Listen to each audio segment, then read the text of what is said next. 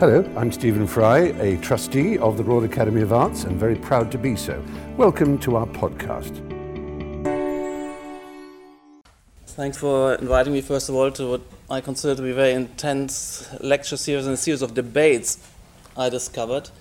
Because Owen uh, put forward, I think, a very challenging position paper and has invited a series of critics of architecture, which will certainly of a cast that puts the heat on us very heavily. And there's a series of kind of anti capitalist uh, challenges with a lot of moral charge, but I think at the same time, although they're kind of pervasive in a certain intellectual intelligentsia culture, they're all of them based on fallacies, and I will pick through those because it's very important that that we that I uh, come here and and make some arguments. The arguments will be twofold. On one hand, I want to recognize that architecture in recent years has been politicized. That has to do with many aspects of culture and society having been politicized since 2008 with the financial crisis, Occupy movement, Arab Spring, European debt crisis, Greece, Spain. I mean, there's so much going on uh, that occupies a lot of airspace everywhere and is also uh, pushing heavily into architecture. So that's the first thing we have to recognize, address. But also, I think it's important to protect a zone, an airspace for architecture and architectural discourse beyond the kind of its political ramifications. Now, I have been equally politicized and politically charged up since 2008 uh, but in a very different direction. Not in the kind of retro direction back to the 70s, which Corbyn represents and has, has a huge following. I'm moving, and I'm, I'm excited about a new direction. Has a new vehicle which I'm getting involved with, which is Liberland. And at the Chicago Architecture Biennale, I will be announcing the first the comp international competition for designing um, Liberland. It's basically a, a micronation, uh, anarcho-capitalist libertarian micronation which believes that um, there's a different an answer and direction to the stagnation and problems we're facing in this kind of decade uh, rather than going back to the 70s. So just put that out there I have a very strong political opinion, highly evolved political opinion, because also it moves through a series of stages to arrive at that. And I've also been involved already in um, the politicization of parametricism, the movement and candidate epochal style of the 21st century parametricism. There was a conference I was speaking on, and there's a book just came out I can recommend called The Politics of Parametricism. And my article, it's a kind of keynote article in there, is called The Historical Pertinence of Parametricism and the Prospect of a Free Market Urban Order. Have a look at that. So, um, architecture's politicization. I mean, you, you see it at schools where I'm teaching, and I've been has been a vehicle of evolving parametricism like the AA, which is more where it becomes politically charged up, a kind of debating club. The same happened to Columbia University under leadership of Mark Wigley, uh, where there's far less design and much more debate about the direction of society. And I, I appreciate that and I appreciate the urgency, but the problem is at the same time that the project of designing for the 21st century has been kind of put on hold for quite a few years. The Venice Biennale, Pritzker Prize, all these institutional forums are in a sense, uh, validating charitable, political, critical achievements, and, and so there's no space, seems left to discuss design. Now, this also affects us Zaha Architects and Zaha so, so we have this kind of whole swathe of politicizing and moralizing architectural critics, which I think are in the same vein and what the, the speaker's Owen has put together somebody like Rowan Moore, Oliver Wainwright, you can, you can read them through. They're key critics from, of The Guardian, of Observer, and other uh, uh, papers. That's the kind of new um, thrust and intellectual environment in which architecture is perceived and perceived primarily on political grounds and premises with a kind of moral charge and from a moral high ground sometimes even. So when news arrived in England and the world that uh, we had to give up on three years of intense work on a beautiful Olympic Stadium in Tokyo. We got this kind of response uh, from, from, from, it's typical to some extent, maybe no extreme uh, sense. But that was the occasion, the announcement that we wouldn't be doing the Olympic Stadium, and the Guardian was said, yeah, this should happen much more often here. That you know, arrogant architects are shown the way and uh, put in their place. And here was an occasion for uh, Stephen Bayley uh, to say, you know, the locality Hadid prefers is the backyards of dictators and tyrants.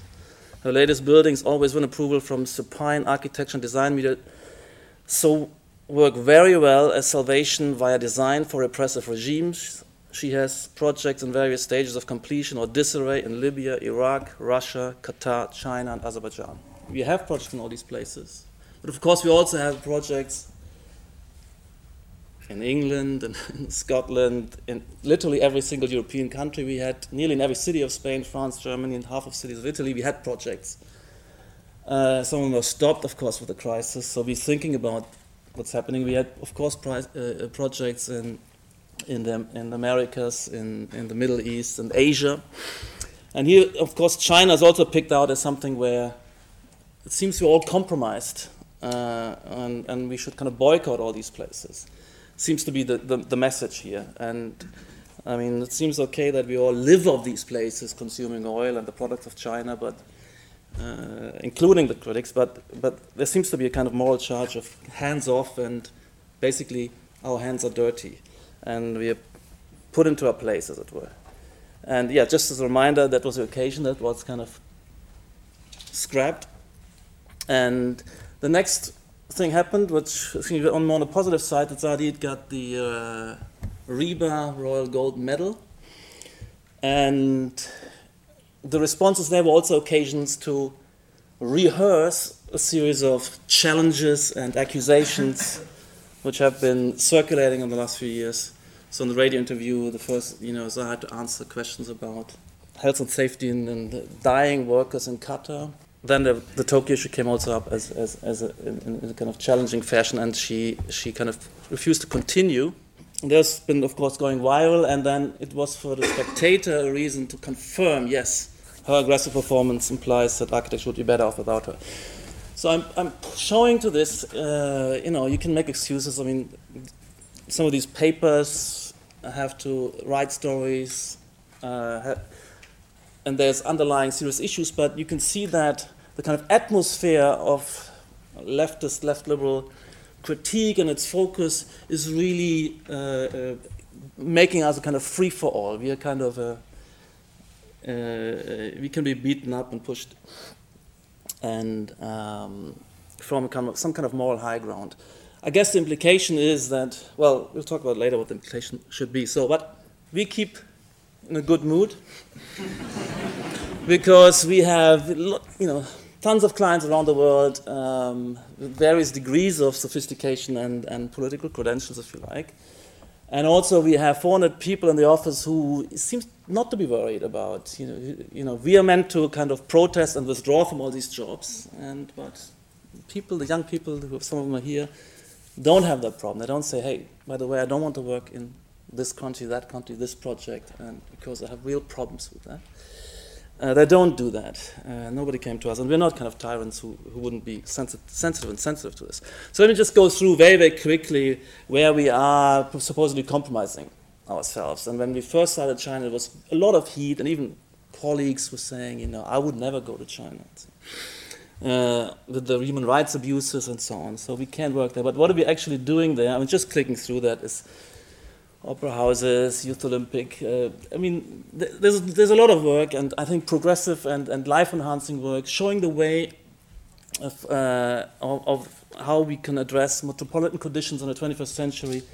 And of course, there's co- contrasts still and, and, and, and ruggedness and, and, juxtapositions, and this is going on, but uh, you know, is this condition uh, the problem, a fault of this, or is this uh, you know, a solution to these conditions, one might ask.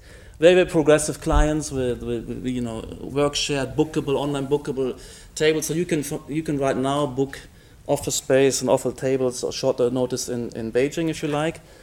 And we've literally millions and millions of square feet or square meter even uh, finished on the construction in, in Beijing.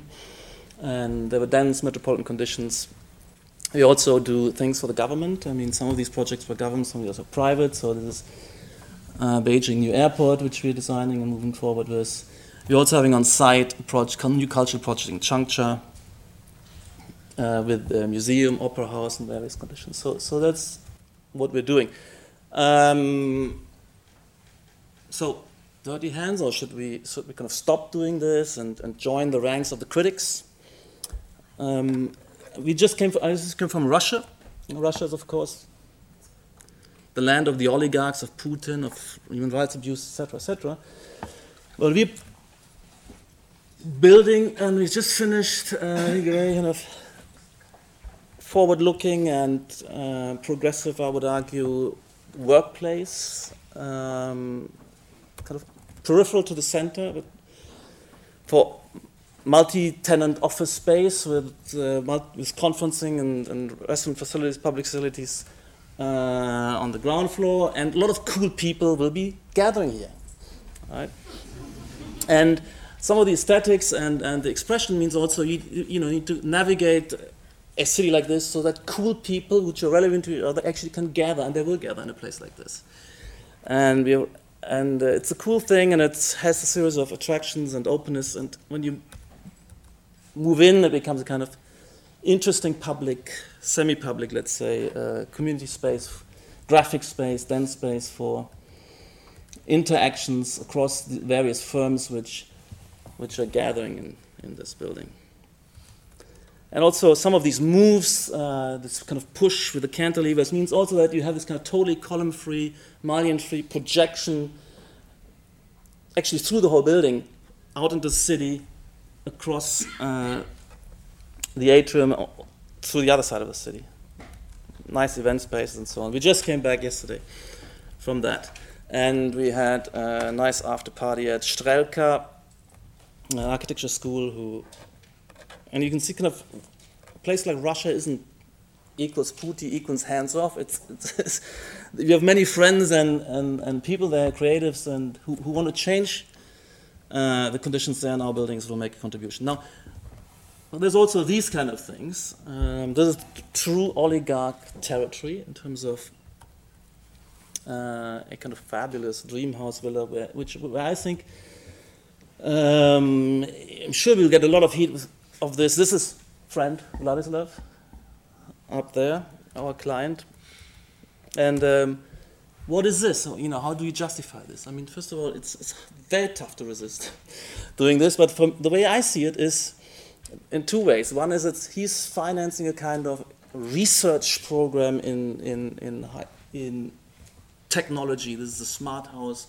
with a lot of manufacturing challenges, uh, structural challenges. It's also a, you know, you also have to see that somehow uh, the rich people often the pioneer consumers which make these things possible, make automobile possible. There's always at the beginning of that a necessary challenge of uh, a, kind of pioneering uh, consumption. Um, and I guess, yeah, it's, it's for us, it's a kind of, uh, he's financing our architectural research. And we do that in China as well. There's another of those characters we do a penthouse for. And, and we do, of course, in New York, we've now landed on creating uh, places for the 1% in um, New York, in Miami, maybe this is more than 5% uh, in Singapore.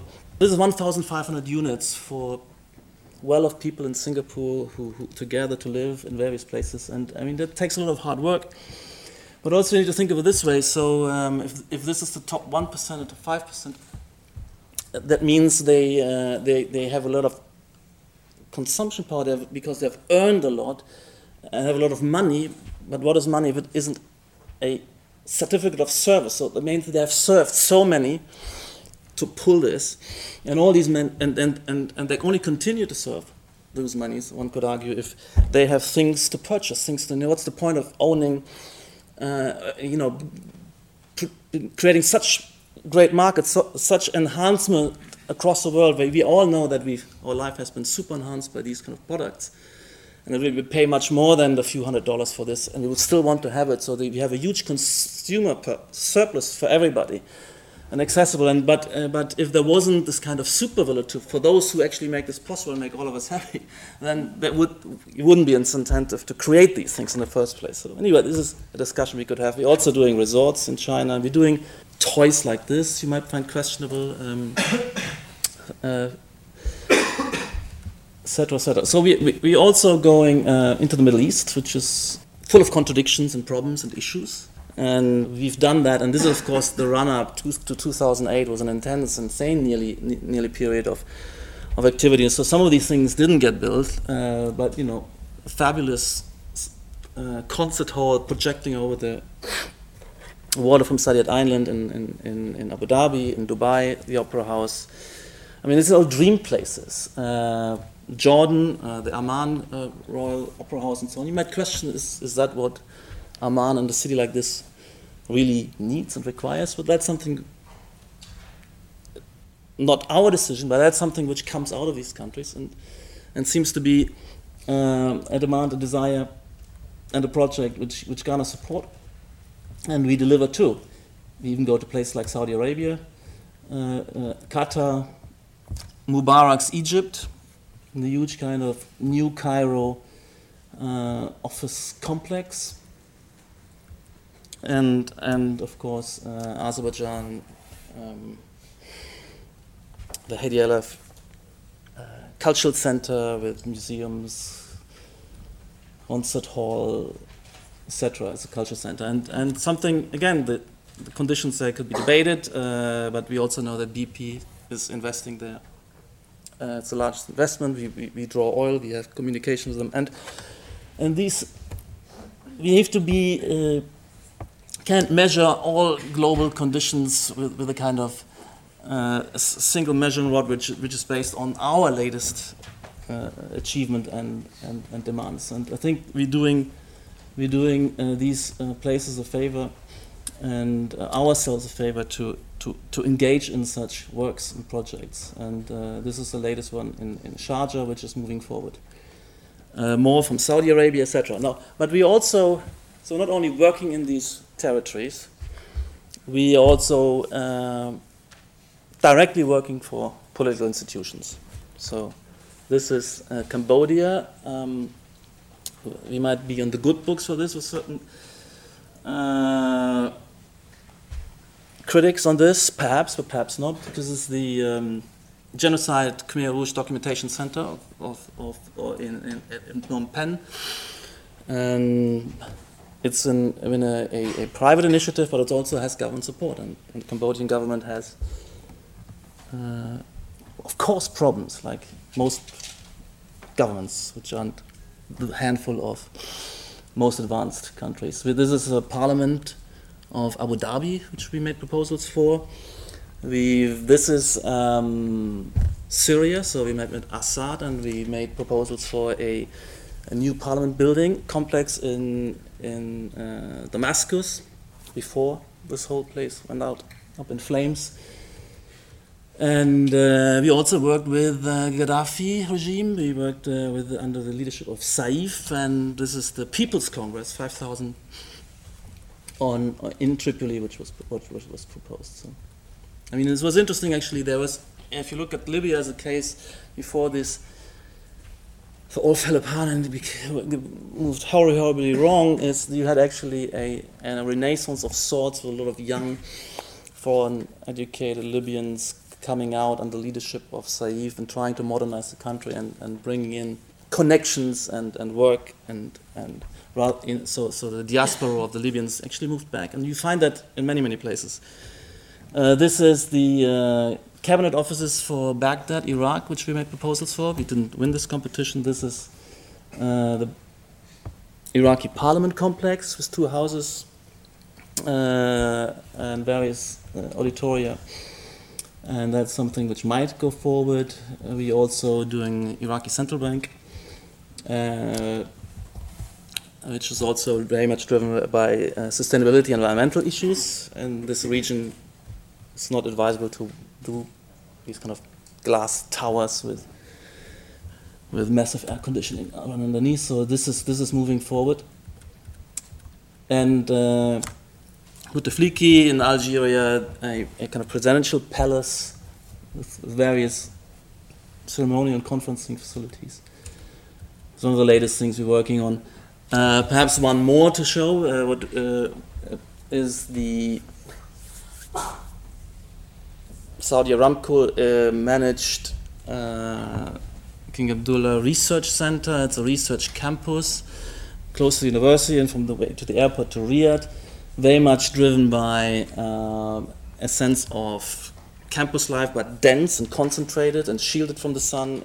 A hexagonal system which allows more connections with more neighbors for each cell and space than, than the grid would allow you, and with a heavy uh, motivation uh, to work with this very, very harsh climate in terms of sun protection and wind uh, capturing as well as solar capturing, etc. So very much a uh, environmentally driven uh, project, not through machines but through architectural morphology, and you can just just flick through some of these um, buildings. You can see the kind of depths of walls, the, the shading, and the, the different the richness of various spaces. So we have office spaces, we have uh, conferencing facilities, library facilities, and a lot of uh, porosity and, and, and connective connection and spaces together, outdoor spaces, shaded spaces, um, kind of internalized campus condition. Religious spaces, I'm kind of, uh, of course, an enlightened atheist, if you like, uh, or but but you know we we have to accept where where cultures are and what what what cultures how they want to express themselves and, and contribute to this. So this is the, the religious space, more spaces. Just go quickly through this. And again, I mean, we're happy. It's kind of a complex and contradictory world, and we get a lot of heat for doing all this. I mean, again, what's the alternative? I think the suggestion is to kind of withdraw from this in protest join the ranks of the critics, leave these territories to their own devices, if you like. But again, we get Rowan Moore, who's a, who's been the head of the Architecture Foundation and now a key critic of um, Observer, coming out with this at the occasion of the uh, gold medal and carves in, I mean, fair enough maybe, but with exaggeration. So prodigiously expensive aquatic center. Supposedly torpedoed the organizer's claim for sustainability because he's criticizing the, uh, the steel roof because it has more tonnage than a tensile structure. But you can't do that. You have to look at the overall structure first of all, and this is a LEED gold project anyway, so we don't know where we. Not that I give much credit and I don't find it as a high priority necessarily. I think there's a, we have mix, we have messed up and mixed up. Uh, our priorities uh, sometimes when we when we when we when we over exaggeratedly focusing on sustainability, but we we are we are ticking these boxes. The Riverside Museum supposedly is, dysfunctional and expensive. So the, the, the, suggestion here is, and that I want to pick up on, first of all, um, our kind of architecture, which is interested in complexity. I will talk about more what the, what the agendas are, what the advantages are, what the life enhancing potentials of this are, um, that this is not an investment worthwhile making. So that we should, that's a waste of money, as if it was just our kind of uh, self indulgent, artistic, um, self expression desire, which, which, which explains these architectures.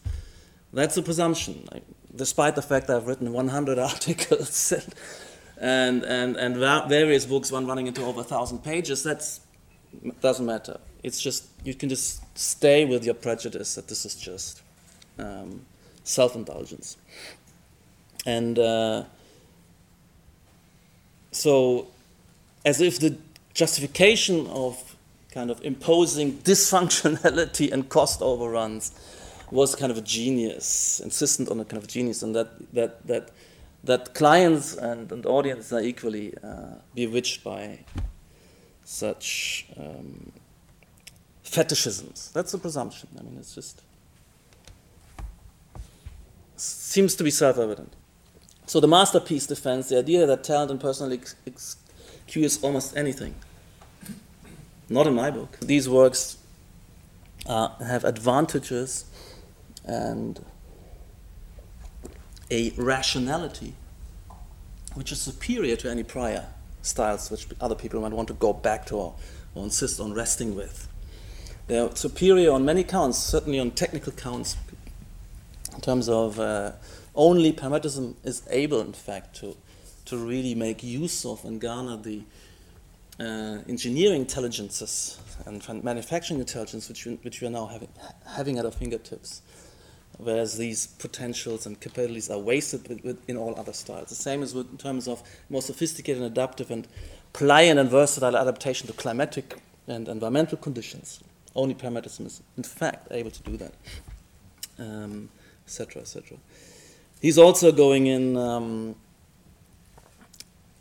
that we're doing uh, dachas for oligarchs, condominiums in Miami, shopping centers in Beijing, World Cup Stadium, Qatar, etc. As of all these things were equally uh, questionable. I mean, what's wrong with, with, with shopping?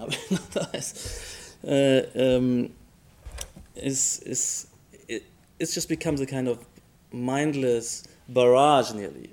And needs to be, these, this kind of attacks need to be put in their place. Um, of course, he's recognizing that's good. I don't want to be, you know, over over um, critical that that everybody's in these territories. The Olympic Committee, multinational businesses, respectable cultural institutions. That's true.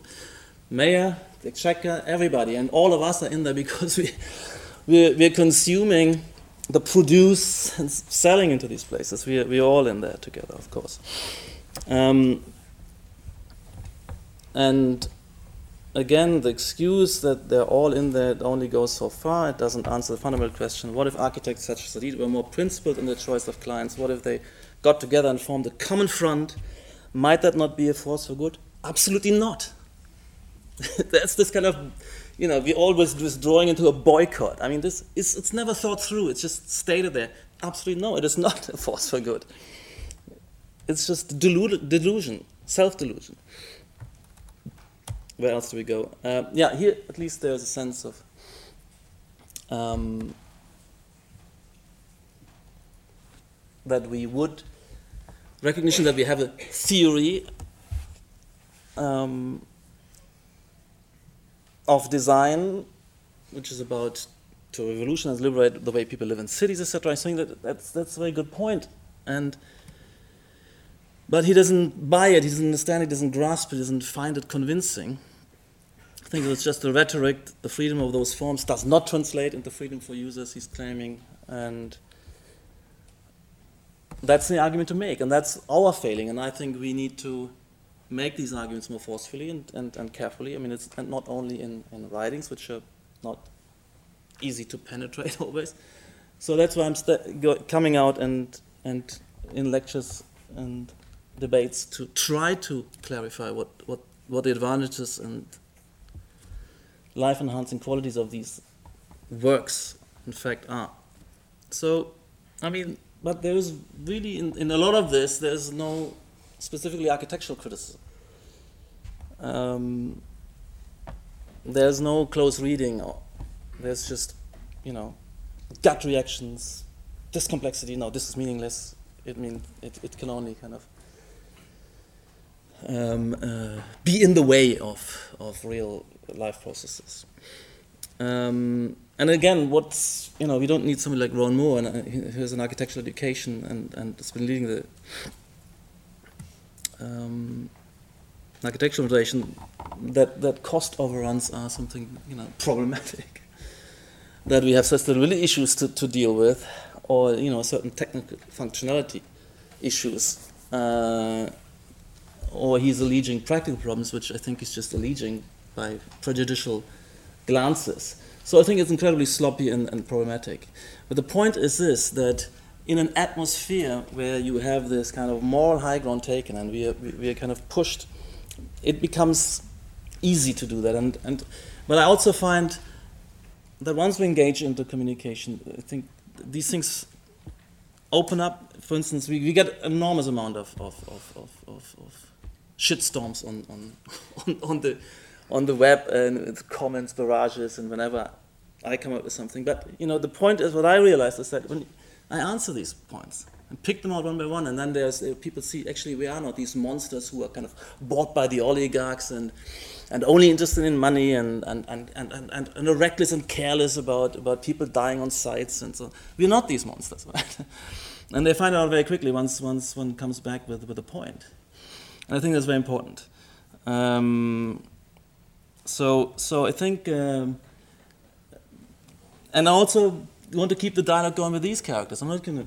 I've been a bit harsh on Rowan, but I want to talk to him. I want to talk to the characters who've been invited here to lecture. We'll come to the debates and and uh, try to explain what we're up to, what we're trying to do, and the, the, the fundamental premise for that debate to be going is that we actually believe it, we all have a similar agenda. You know, I'm not writing 100 articles, articles to become wealthy.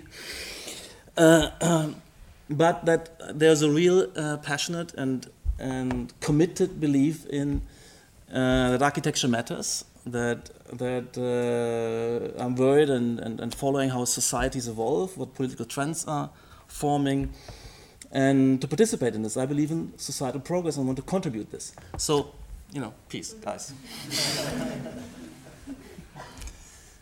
cool off, let's, you know, take the emotional charge out a bit and start with the right premise here. You know, um, and what are we into? I mean, wh- why are we? What are we doing? What, what's what's important? Peace. Peace is a condition, right? It's not only here, so we have an argument, but also out there in the world. Uh, freedom. Freedom is a value in itself, and it's, it's wonderful and powerful, and, but it's an absolute also condition for prosperity. We need to you know, live well and live better. Freedom, prosperity, and that's a you know, precondition of charity. We want to be charitable to each other in a true sense. And that's what I'm all about. So, uh, peace, let's take it for granted. Freedom, prosperity, charity. And freedom is many things it's freedom of association, freedom of enterprise, freedom of contract, of trade, consumption choices, freedom to choose a medium of exchange, Bitcoin, uh, freedom from political control. And you can see here where I'm going with this. I'm a libertarian. I'm, I have made up my mind that I don't trust in majoritarian dictatorship, if you like. We can't wait before we do anything that everybody agrees, educated and half educated, with all the interests and, and lack of attention. We have to allow individuals and entrepreneurs and anybody to charge forward and show the way. Uh, we don't need to have a nanny state kind of looking after that this kind of entrepreneur might, might do kind of do bad things. If he does, he will lose, he will lose his capital very, very quickly. So um, these are the freedoms I believe in. Artistic freedom, yeah, of course, it's, it's part of freedom of speech, if you like, but also I don't want to emphasize this. I put that in bracket and say, no, let's not overemphasize artistic freedom. I want to actually argue sharply within, between architects, where we should be going, what we're doing, not by with a gun on your head, with, with, with, with, with harsh mutual criticism argument in the domain of, of architecture. I prefer to talk with architects about architecture. I'll force you a little bit to make some political positions clear, perhaps, but I'm not going to, in this lecture, uh, enter a detailed political debate or an exposition of libertarian economics and politics. So, but in terms of artistic freedom, no, artistic freedom I put that in bracket, I don't give license and want to give license at this stage into the evolution of, of the new epochal style of pragmatism where we are to kind of a free for all, everybody uh, doing what, how, how they feel without being critiqued and challenged. So I put that in bracket. Um, so, what I said earlier is this we have to have a frank, respectful, honest debate also across these ideological divides. All these characters, these kind of anti-capitalist, left-oriented uh, critics, their moral, moralizing kind of thrust. All the, the, the, the characters Owen has invited and Owen himself, for me, they are, you know, I want to talk to them because they, they, they, they at least share one thing, the pursuit of societal progress. I believe that. Uh, that they're not indifferent, and for me, they're all potential converts to, to, to my way of thinking and, and working and looking at the world. So, so I think, but we, as I said earlier, we should do that debate without the negative hostile emotional charge, without all too quick moral condemnation, with a presumption of honesty and good intentions, uh, with the necessary premise that all participants in this public debate, at least subjectively, share in the pursuit of societal progress. I certainly, that's what I'm all about. You might distrust that. I've, i mean, oftentimes I make arguments, oh, I'm just advertising uh, Architects, it's, I'm just in there to, to, to, to, to, to spin, to project spin for my business. fine. You want to believe that and ignore the argument, uh, fine, but it's, it's just not the premise of debate. Um, so architecture, um, that's from Owen. In Owen's position paper, he's kind of putting out some, some notions. He's saying architecture was conceived as an instrument of social progress with the capability to, to improve people's lives. That's the kind of understanding that what modernism was all about. We all grant that modernism had that social project. But that somehow that got lost. Yeah?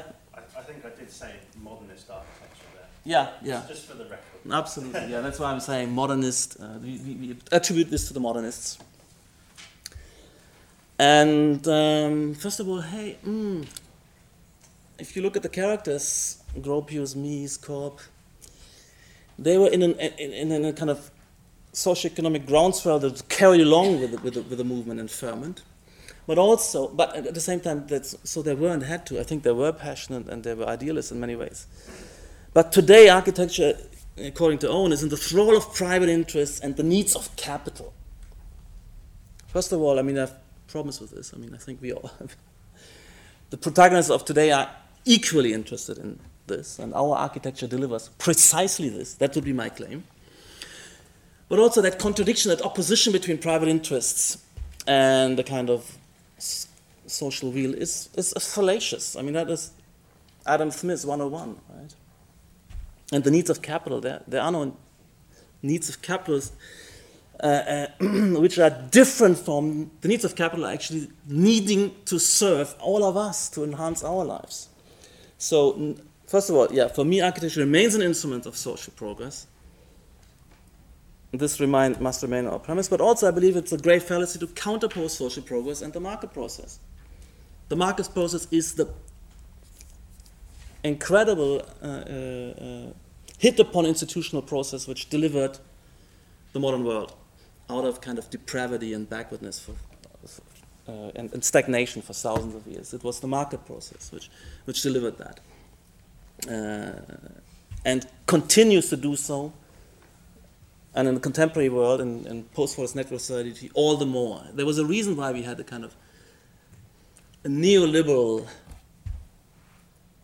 renaissance, if you like, after some of the experiments and, and, and policies and, and processes of the 20th century, which I don't think necessarily were a mistake, but that would have been a mistake to continue with them. They were compatible with a mass industrialized, mechanized society of Fordism, let's say, and they became more and more not the vehicle and congenial to a computationally empowered microelectronic revolution driven post Fordist network society, um, where, where markets become much more powerful, important, and potent. And I think we will talk about later in the, in the debates. I think that will, you know, all the new spaces of communication which are delivered by entrepreneurs, by markets uh, whether it's in America where shopping malls are, you know, where people are hanging out on, where you know, uh, private universities, a lot of private parks, but also all the all the communication spaces, the internet and markets themselves. Whether you look at Facebook, Google Plus, eBay, they're all entrepreneurial creations. So, who is or should be afraid of capital? That means of the market. I would say that those who are unable or unwilling to make themselves useful to others, because that's what you do in markets. And as I said, money is a certificate of service. And there are two ways to get hold of money by serving others better, with better products, using up less resources in the process. And that is what this profit signifies. If somebody make a profit, it means he's, he's creating value out of nothing, putting things together and creating that emergent surplus, that additional, which he then gives away and keeps a certain amount off. Whereas some, if you don't make a profit, then you're literally wasting resources. You're putting things together, your people's work, much raw materials, and the outcome is less than you had. You're actually losing. You're making society poorer. And that's why profit is such a, an important and necessary signal which, which pushes resources into arenas and ways which serve and withdraws them, and they have to be withdrawn from arenas where they're just wasted and uh, uh, uh, um, put in, together in ways which, which make us poorer. Um, just a little bit of Austrian economics. so now I'm coming to Owen's uh, position paper. Um, just to pick that apart, I mean, it's online somewhere, beauty online. I think you can only get. So I've got dealt with all this already. Architecture is beholden to the needs of capital. Yes, we all should be. The needs of capital are the needs of the market, the needs of all of us.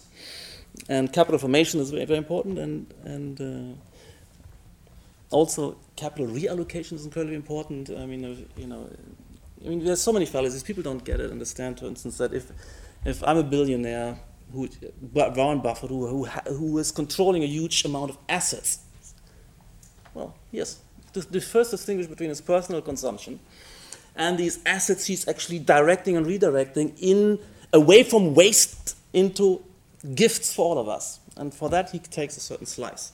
So it's incredibly potent and powerful social contribution to all of us. These kind of speculators just you know, speculate with their own wealth and with some other people's wealth. Because these savings need to be reinvested properly, otherwise they waste away. And if you, if you have government stepping in, it always leads to waste, by the way. You know, to subsidize and keep alive all these uh, kind of decrepit, loss-making enterprises and to just make us all poorer. So that's the first thing. Uh, so architecture is a public art that needs to negotiate the conflict between the client, its private interest, and the public impact. And to some extent, I agree with it. Although I said there's, there's not an absolute conflict. Um, these private interests are, you know, business interests, meaning they are the consumers who want to purchase these apartments, who want to buy in these malls, who want to go to these entertainment places. They're the ones whose interests are served by these so-called private interests, everybody's interest potentially. Of course, we are, uh, not everybody is using everything at the same time, and, but of course they have also externalities. They, they sit in the landscape and they're seen, they might visually pollute, and there is, there is a collective action issue, and we can come to that at some point. But first of all, but it's not, I mean, but fashion is equally public, right? Because all the what we're wearing is out in the street. The streets are full of fashion. It's in our face everywhere and always. It's just the way architecture is. Right? And you might find it offensive. you might not mind. You know, a lot of people find it offensive. A girl comes with a skimpy dress. Uh, or, uh, you know, so, so this is equally public. Design, you know, industrial design is everything is full. The, the world is full of industrial design.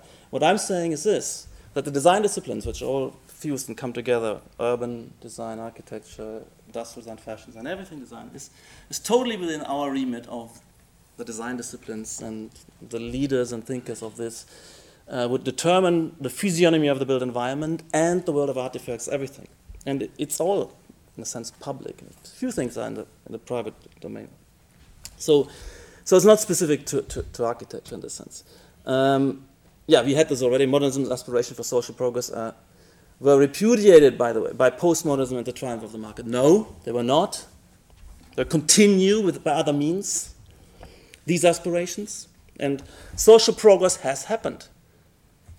2015, we, we're hugely more wealthy, and that's, by the way, can't be measured in money, than in 1965, which is the kind of last uh, point of reference for people like Hatherley and other uh, nostalgic uh, socialists, maybe for Corbyn as well.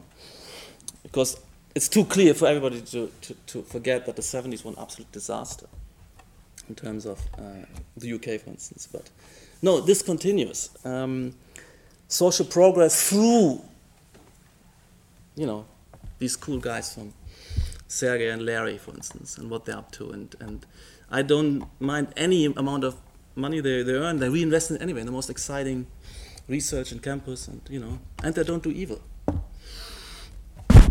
They don't.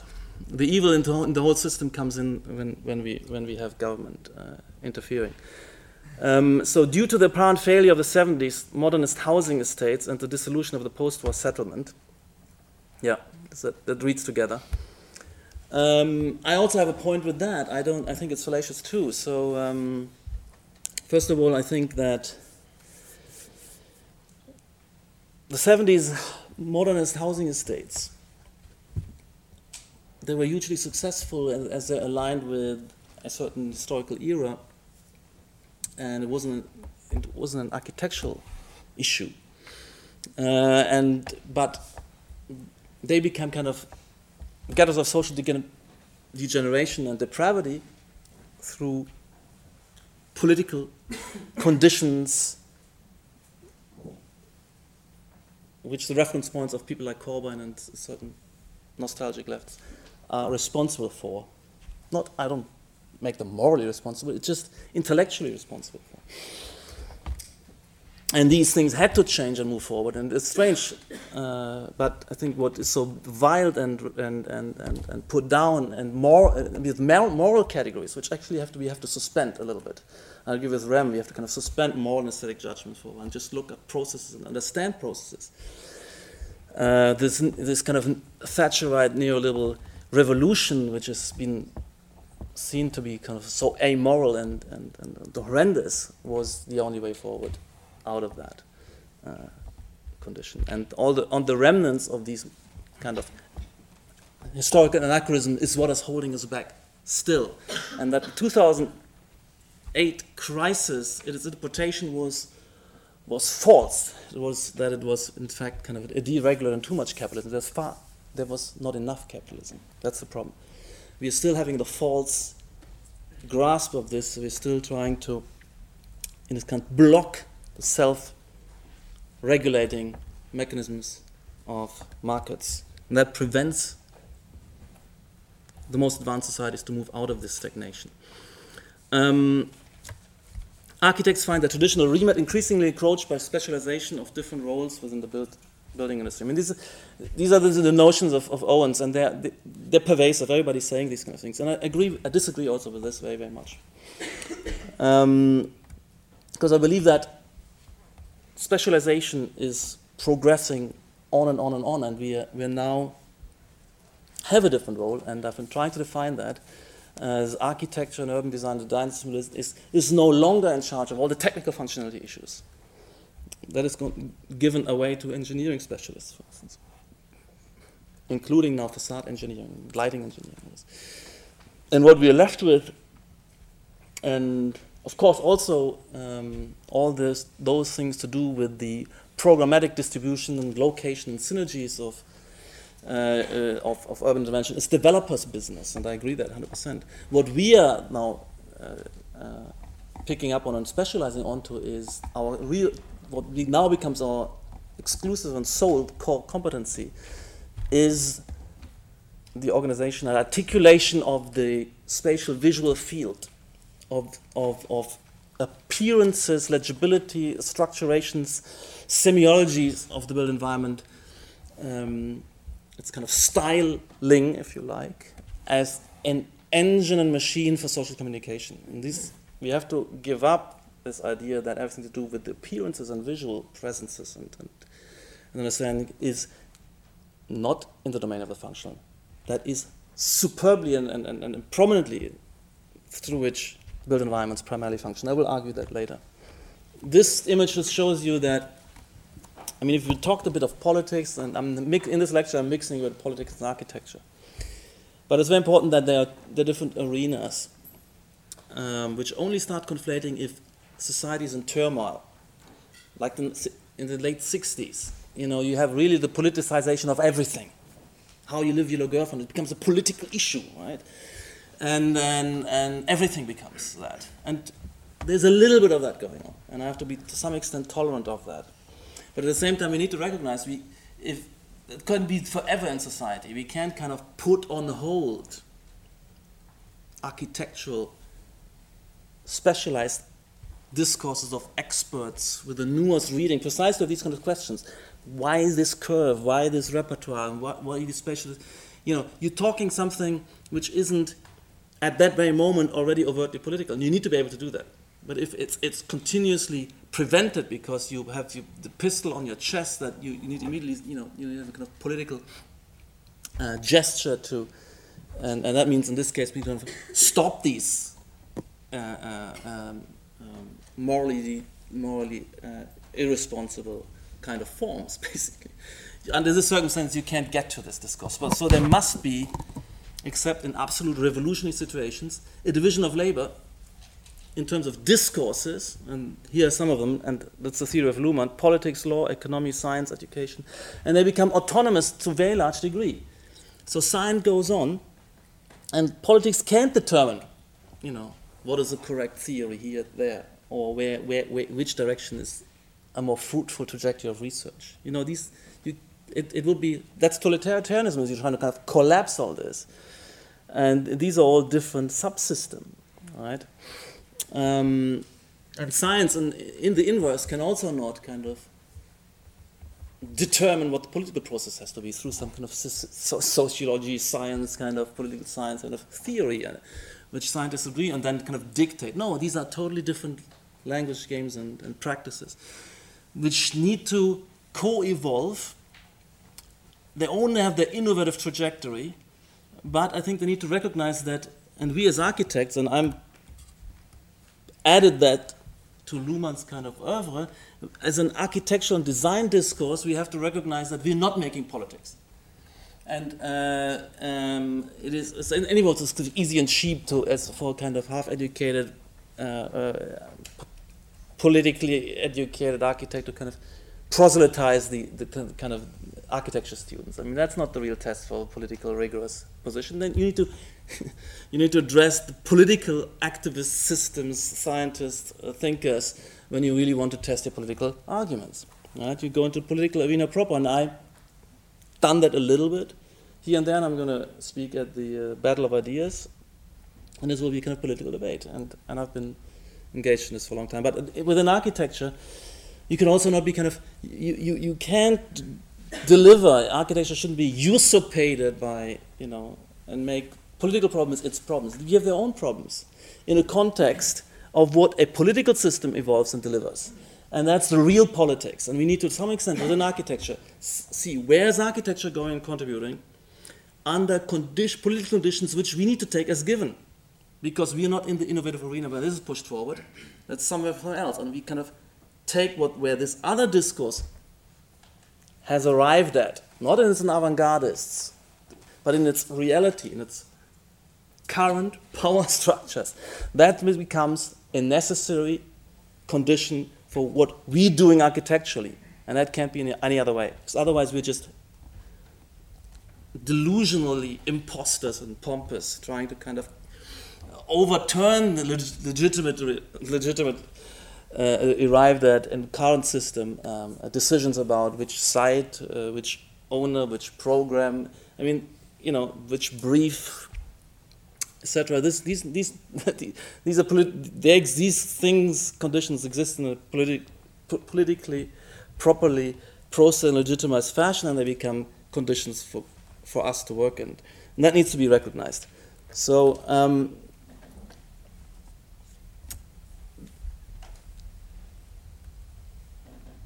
I wanted to talk about freedom and order, beauty and architecture so the concept of freedom is not only about political freedom. Freedom is something very, very universal and and and and and, and um, powerful, and it is an inevitable condition for for searching out solutions of making progress, also in architecture. So, um, and I wanted to develop a discourse which starts with trans-historical principles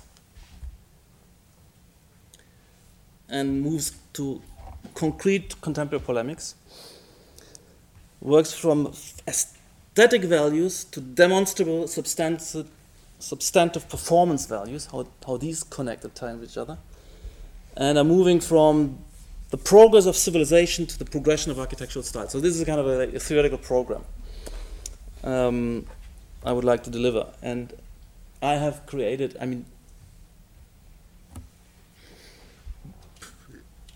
graph like this, and for me, progress in architecture moves from chaos to beauty. I mean, it's it's basically um, uh, moving up from chaos to order, and as well as from, from kind of unfree chaos to freedom. And this is a diagram I've published in the article in the book on politics of parametricism, and I will have another up and enhanced article for, on this. Uh, so I want to um, discuss a historical trajectory of styles in that space, and basically I'm arguing that uh, the new degrees of freedom which architecture require to address the new complexities and versatilities of the modern era through various stages had to be paid for. So we had we have an increase of freedom when we go from the Baroque to classicism to historicism to modernism to postmodern deconstruction. We, we have more and more degrees of freedom and compositional repertoires and moves we can make to create architectural composition, right? Uh, but we have paid for this increases in, in, in degrees of freedom. You know, what do I mean by this? For instance, if you go from classicism to historicism, you suddenly can move, use different styles. You have choices here. You can use a neo-Gothic, a neo-Graecian, a neo Renaissance. So there's options. When you move into uh, modernism, of course, you, you throw overboard proportion and, and symmetry, and you, which, which all of these historical styles will have, and you can have much more moves uh, to, to, to express uh, urban compositional conditions. When you move to postmodernism, you, you, you can kind of collage and, and bring back all the styles of history, plus you have moves of interpenetration and collaging. Deconstructivism liberates us from all the historical motives which we made these more complex postmodernist conditions. And we can use all angles, we thrust things into each other, so there's much more freedom. But you can imagine each time there is less and less ordering capacity. We, the, the, the, the, result is ever more versatile and rich, but ever more disordered and hard to grasp. So, so what I'm saying here is that we have been paying for advances in freedom by degenerating order. And you can see it in the built environment. In, in the final analysis, we, you know, look at the built environment, it's totally, it's garbage spill, right? Identityless garbage spill. It's rich and, and, and intricate and, and, versatile, and, but, but, but it's totally disordered. And, and that becomes a problem. I mean, it's, the garbage spill and the deconstruct kind of complexity is much better than the modernist seriality. And so. on. But it becomes a problem. And what I'm saying here is that we, then we moved into folding and then parametricism. Suddenly, we increase degrees of freedom clearly because now we use curvilinearity, we use NURB surfaces, we use swarms, uh, scripts. We have much more formal repertoires, much more compositional potentials, which didn't exist in deconstructivism. I mean, that's gradient, associative logics. It's tons more. But at the same time, and that's for the first time, we've vastly increased the ordering capacity of the built environment. It's not only we have much more, many more degrees of freedom, but we now have new ordering potentials. You know, we're not going back to symmetry and proportion, but now we have associative logics, we have gradient scripted, all these scripted logics which enhance order, so it becomes nearly like a natural order, like nature, with its endless forms, yet laws of nature determinant, cross-determining their layerness every single event, and make every single event retrievable, legible, navigable. This is just an, an argument of the superiority of parametricism, that power, that, that, that, I call it the inverting of the architecture's entropy law, which was ruling for, for 300 years, where the, where, the, where, where the built environment becomes entropic. And I was uh, suddenly going into. So, this is what, what, what beauty, in fact, means. Beauty is always that which is life enhancing, and, and it, it, it, it moves and evolves with, with history, but, but, but it takes a new form, and I think we intuitively, a lot, a lot of us, I mean, the, parametricism, the results of are incredibly attractive to people. They're, they're popular. They're, they're perceived to be incredibly beautiful to many. And also, the later versions are more beautiful than the earlier versions. They're more evolved, they're more dense, they, there's more at play. And, and we certainly perceive them far more beautiful than you know, all the other styles here, and these vernaculars and the historical, you know, we, we reaching maybe something where we, where we, you know, um, as beautiful and more beautiful at, at this times. Okay, I just flick through so you can see what was it was in store, and you can look at some of my, um, uh, you know, the trajectory I've been running, uh, uh, the historical trajectory, and there's a kind of voiceover, of course. you know, that's what I mean. You, you, you want to be there, but it's also at the same time it's ugly, and, and, and it could be something much more potent and powerful, which you would select over this. You certainly would move from, from the left to the right. I've just been in Moscow City, by the way, which is that kind of incredible pile of you know garbage-style icons. They all cancel each other out, and it's everywhere looks the same. I mean, you you know, uh, the whole world looks like this. Is Tokyo, and, and it's that, right? And uh, it's great and intense, but it's, it's highly problematic because you don't know where's what, what to expect. Is, there's no inference potential, no navigable influence. And it was aestheticized in these drawings. And the only thing which was legibility to the kind of spill, and you know, horrendous spill, but intensely inviting spill, is river. The, the, that, because that river formation has, has a law, a logic, and it's very much like parametricism, right? So, so that's the only thing which gives shape and, and navigability and, and, to, and it's like this. So this is what inspires us when we do our systems, right? And um, this is the world we, we nature like, which, which, which is law driven and, and algorithm driven. And um, so, and, and also the buildings in there is uh, complex and, and multifaceted, multi networked. Um, and incredibly popular, by the way. You know, there's seven different entrances on different levels. There are three museums, galleries. Comes an icon. Uh, I mean, Koreans have the right aesthetic sensibility. The architects, when this was published, hated this. They said, it's horrendous. This will destroy the city. There's nothing to do with Asia. This is terrible. This has to be forbidden. This has to, you know, it's, it, you know, Rowan Moore would have been, you know, petitioning against this thing. but it's been taken up immensely. Eight and a half million visitors in the first year. Only the Louvre, has, in terms of has, has more visitors. And, and people just adore it and love it and, and are stimulated and find it incredibly beautiful and, and potent. And, and the ongoings are just kind of intense, right? And this is, uh, you know, I'm saying the built environment is a kind of navigable 360 degree interface of communication. The choices which are unfolded, you can home into, you know what's behind and how it moves and how it continues. And this is. Uh, all of our projects have this kind of character, and, and they're taken up, uh, and they're and they're working. Rowan Moore saying you can't exhibit in this. This is the ki- kiss of death for curators, right? And by the way, these are characters we've invited. These guys, the, the guys who will speak in the series. They, they created this this intervention in MAXXI Museum. So. And this is the kind of spaces we want to be in, you know, suspended in all directions. You see what's going on here, here, here, here, above, below, all around. And uh, and the last thing is the social processes in parametricism, we can not only just talk about them, label them, and have prejudice about them, we model them as swarm dynamics. And these uh, uh, crowds are architectural crowds, they are semiologically informed crowds, they're frame dependent crowds, and a totally new way of taking on the social program, social functionality issues within this paradigm. So there's no, there's no way that you could kind of not participate in this because this is global best practice. Those who don't invest in these skills will be left behind, will be clueless, and we have to make these arguments. And the tragedy is that if, yes, we're politically charged up, but if at Columbia University, at AA, and other places, we don't do, invest in these skills, but we can, we, can, we, we, we become kind of mediocre political uh, uh, debaters, that, there's a problem there. there. There's a kind of disciplinary challenge. And that's uh, where I want to leave you with at tonight. Thank you.